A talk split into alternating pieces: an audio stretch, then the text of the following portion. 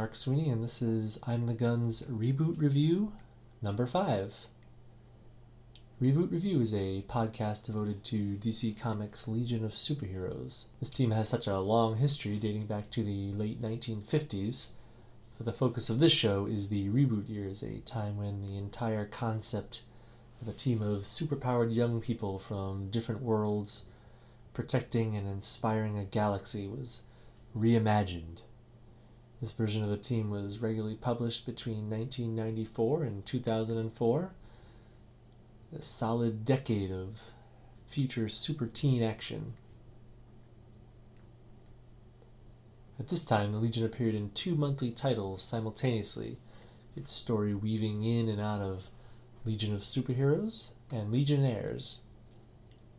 So each episode of this podcast will look at one issue of each. This time out, we'll be going through Legion of Superheroes number 65 and Legionnaires number 22, both cover dated February 1995. Now, I've been at this for a couple of months now, and I'm feeling a little more confident behind the mic, but I'm still trying to improve each time out. One thing I've been neglecting and really spotty about are the story titles for each issue. Sometimes I remember, but I feel I've left them out of many episodes of the show, and also out of my other podcast thread, Shanna Showcase, which does for Marvel's Greatest Jungle Queen what this show does for the Legion. Guess I've never really paid much attention to story titles. It's always been the title on the cover of the book that's meant more to me, but I'll be trying to do a better job of providing story titles going forward. So, with that, Legion of Superhero number 65 story, Breakout, is by writers Mark Waid and Tom McCraw, with a plot assist from Tom Peyer. It's illustrated by the team of Lee Moder and Ron Boyd, colored by McCraw, lettered by Bob Pinaha, and edited by Mike McAvennie and KC Carlson. Cover is, I think, by Stuart Immonen, and this would sadly be his last work on the title. The art in this issue is fantastic. I've had some problems with the drawing in previous issues. Lee Moder must have been having some uh, deadline problems, and he was capable of penciling only parts of the previous couple of issues, and this was frustrating as a reader, as his style, I think, is so well suited for the Legion. His characters are expressive, and his line work is just detailed enough. It was a very smooth transition to his work from the previous regular artist, which was Stuart Immonen. This issue picks up a pretty thrilling cliffhanger. The Legion has come to planet Hell, a prison world located in the center of a star. The magnetic tunnel which allowed entry and exit had broken down, and Legionnaire Brainiac 5 had been tasked with fixing the problem. But upon arrival, the team found a lone staff member, the apparent warden, who had seemed a little unhinged. While half the Legionnaires looked into restoring the entryway, a ship arrives and bombs the prison's power grid.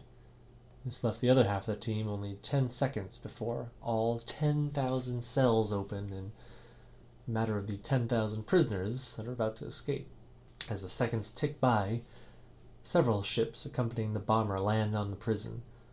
The warden, called Burak, takes the opportunity to run from the Legionnaires, including Invisible Kid, XS, Saturn Girl, Triad, and Leviathan. Burak runs away, laughing maniacally. The cell doors open and dozens of creeps swarm over the team. They use their bulky, awkward jetpacks to temporarily avoid harm, and Invisible Kid flexes a little leadership muscle and sends XS to check after their teammates who are feared at the very least injured by the bombing. XS races to the bomb site and finds Apparition, Spark, Brainiac 5, and Chameleon alive, thanks to team leader Cosmic Boy's quick action shielding the others magnetically with some metal sheeting. They piece together that the warden probably isn't who they've been led to believe, and Brainiac, who's just figured this all out himself, kind of harshly and under his breath calls his teammates cretins.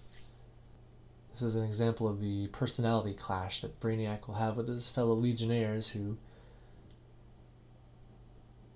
at his core, he believes to be inferior. I kind of enjoy this new attitude for Brainy, but I can't speak for his teammates. planning on a Legionnaire spotlight on Brainiac soon, where I'll talk a little bit more about the evolution of his character.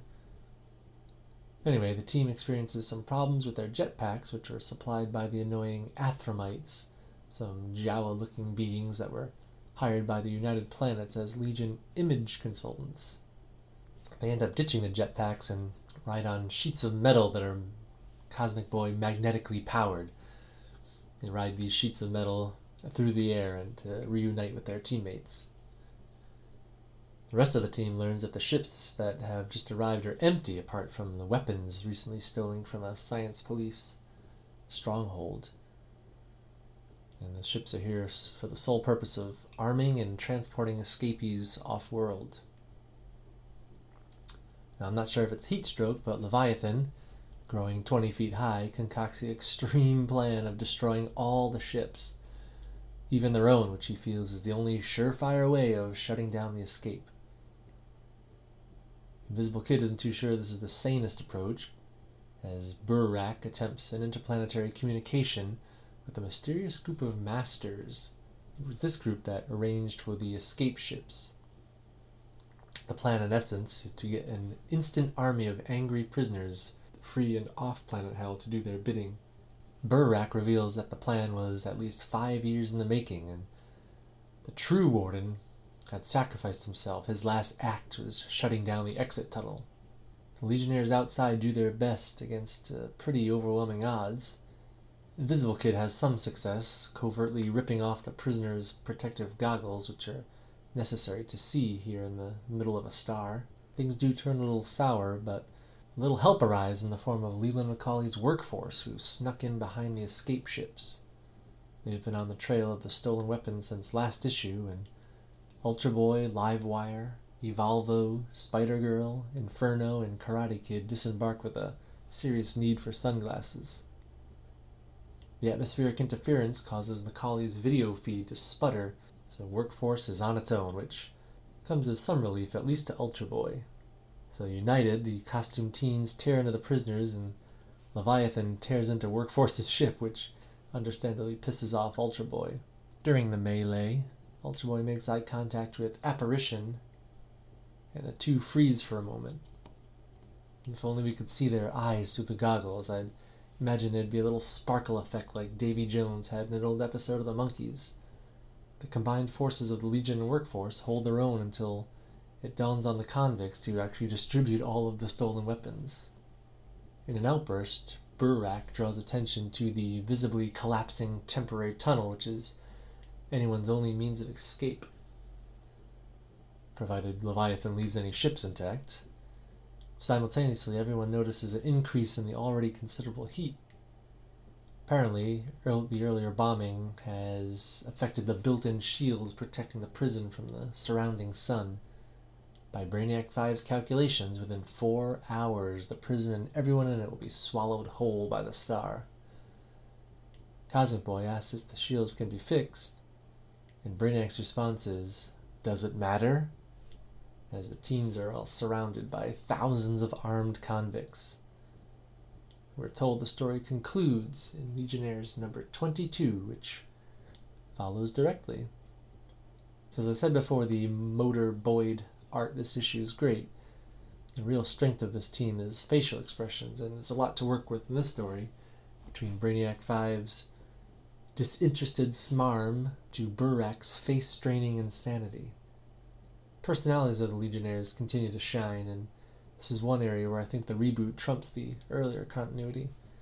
Leviathan's misguided sense of purpose bordering on self sabotage and destroying not only the escapees' ships, but not thinking Legion's own. Invisible Kid's emerging leadership is just a hint of the personality that he never really had before he was killed off in the early 70s. And of course, Brainiac 5, downright surly. This all adds a little contrast to the team dynamics and helps convince us that these are real people or beings that have in a way been thrust together doing their doing their best in most cases to, to get along. Legionnaires number 22, a story called Hard Time, is written by Tom Peyer with consultation from Waid and colorist Tom McCraw It's penciled by Jeff Moy, inked by Tom Simmons, lettered by Pat Brousseau and edited by McAvennie and Carlson. Covers by Moy and inked by John Dell. This issue begins with the Legion and workforce surrounded by a horde of armed convicts led by a screaming Burak. Brainiac stays their execution, saying he's the only one capable of getting the generators back online. He'll do so only on the condition that no one is harmed. He further demands assistance from a couple of teammates. Burak agrees, grudgingly, and Brainiac takes along Saturn Girl, Evolvo, and after a quick oral exam, Invisible Kid, who volunteers. At the sight of the damaged shield, the group finds a complete disaster. Brainiac's even unsure at this point anything can be salvaged. Saturn Girl asks why she was chosen for this repair mission, and Brainiac coolly tells her to telepathically monitor the situation in the cell block. If the convicts violate their agreement, Brainiac will immediately cease work on the shields. Back at the cell block, we see that the Legion and Workforce have been imprisoned, two to a cell. The Ranzz siblings, Livewire and Spark, have been paired up and argue about Ayla's presence on the team. Garth still feels slighted and wrongly blames his sister's acceptance of Legion membership for his no longer being on the team. Garth gives some interesting insight into the lightning powers. He claims that they don't work like XS's speed or Chameleon's shapeshifting, which those are abilities which are just there and available for use. The lightning is something that needs to be controlled. It can be felt building inside, like anger, he says. XS paired up with Karate Kid, who, when pressed by XS about work, his workforce situation, reveals that he doesn't let his overall low opinion of Leland McCauley prevent him from accepting the job and the money that allows him to travel and work on his craft. Admittedly, a selfish motivation, but for now it works for him. While they talk, Karate Kid searches every inch of their cell force field for a, a weak spot. In another cell, Chameleon, with limited interlac, which is the language spoken by most sentient beings in the 30, 30th century. Tries to cheer up, uh, Chameleon tries to cheer up a cranky Leviathan who lashes out, but has to stick his foot in it when Chameleon offers him a Candy Bore. Triad drew the short stick and shares a cell with the not very nice Inferno. Apparition hasn't been using her phasing powers, which would spare her the discomfort of the, the great heat She's doing this out of deference to her cellmate, Cosmic Boy, who's sweating like a pig. Though appreciative of the gesture, Cosmic Boy gives her leave to phase, which she does, claiming she wants to check on the others. She immediately, of course, checks on Ultra Boy, whom she catches in a compromising position with Spider Girl. Distraught, Apparition rushes back out through their cell wall, leaving a silent, embarrassed Ultra Boy and a completely unfazed Spider Girl who's ready for business. Back at the damaged shield generator, a frustrated Brainiac has about reached his limit. The group is surprised by Burak, who followed them with a Legion jetpack. Aiming a blaster at Brainy, Burak is about to pull the trigger but is interrupted by Invisible Kid, who says he has an idea. Both Evolvo and Brainiac poo poo Lyle's idea, which we aren't privy to yet. It's not explained. Brainiac says it's unworkable. The earlier oral exam Brainiac gave the kid was it was a gibberish question. And Lyle's improvised answer made Brainy think that the kid's imagination would be of some use, but Brainiac doesn't hide his disappointment. A desperate Burak, and with his blaster pointed at Brainiac's temple, convinces the group to Give Lyle's plan a go. In the cell block, Karate Kid has found the weak spot in his and XS's cell door, and with a big hi-ya, kicks through. He starts beating on the convicts outside, though throughout the issue they've been shown taking out a few of their own. A certain level of unrest has definitely been ma- making its way through the ranks. and none of them seem to get along very well with each other. Saturn Girl senses this unrest remotely, which, combined with the heat she claims is driving the mob insane. She approaches Burak with the plan that she can broadcast his calming thoughts, you know, as the leader of this collective. And she puts this plan into action, though perhaps under a little bit of protest from Burak.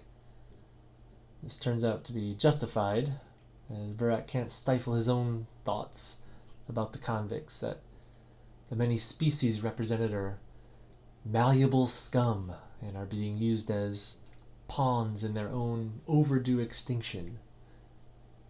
This seems to reference the earlier conversation between Burak and his masters.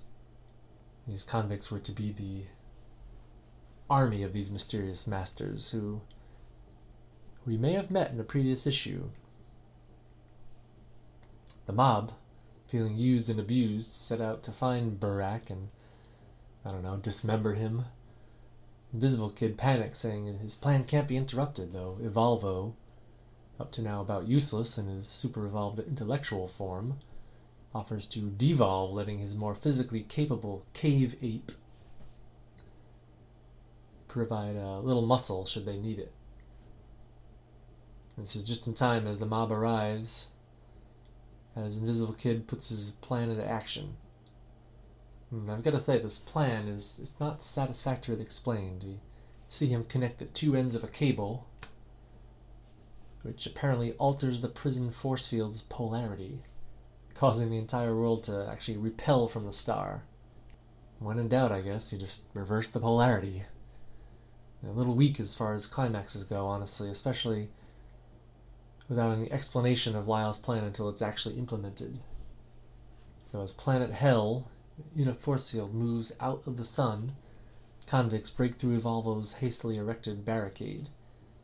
Never the gentleman, Burak, grabs Saturn Girl using her as a human shield, though this doesn't phase the mob, as they're just as soon shoot everyone.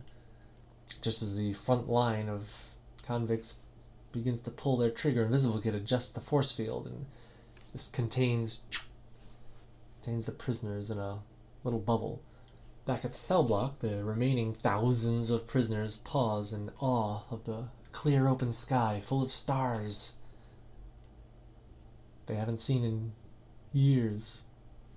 And they just give themselves up to the dozen or so teenagers of the Legion and workforce. Cosmic Boy claims on the last page that a science police fleet is en route to mop up. And uh, a promising story and a deadly threat to the galaxy ends with kind of a whimper. Though not before Kaz tries to tries checking in with Livewire, who in turn checks out turning his back on the Legion and joining his workforce teammates. So, yeah, a slightly disappointing finale to the Planet Hell story, despite some really nice character moments, especially between the imprisoned Legionnaires early in the issue. Inker Tom Simmons isn't a great match for Jeff Moy. Simmons doesn't have as much variety in his line work as Moy's regular partner, W.C. Carani.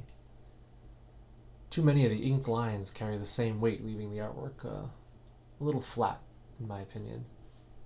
I should mention that all the issues of the Legion reboot covered so far, up to this issue, have been collected in one of the very few trades of this era's Legion material.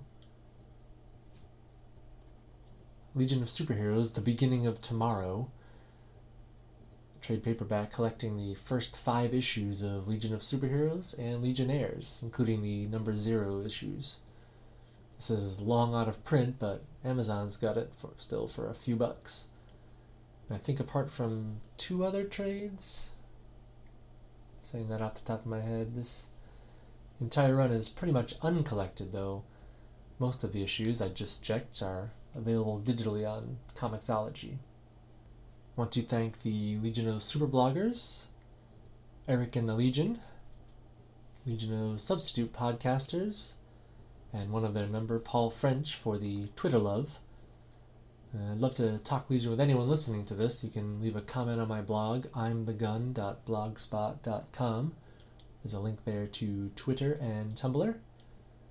Search iTunes for previous episodes of Reboot Review and my other podcast, Shanna Showcase, an ultra maxi series devoted to Marvel Comics Shanna the She Devil. I'll probably be back in a couple of weeks with a new reboot review. Next time up, the Legion will introduce three new members, and I can't wait to introduce them to you. So until then, LOL, live on Legion. Bye.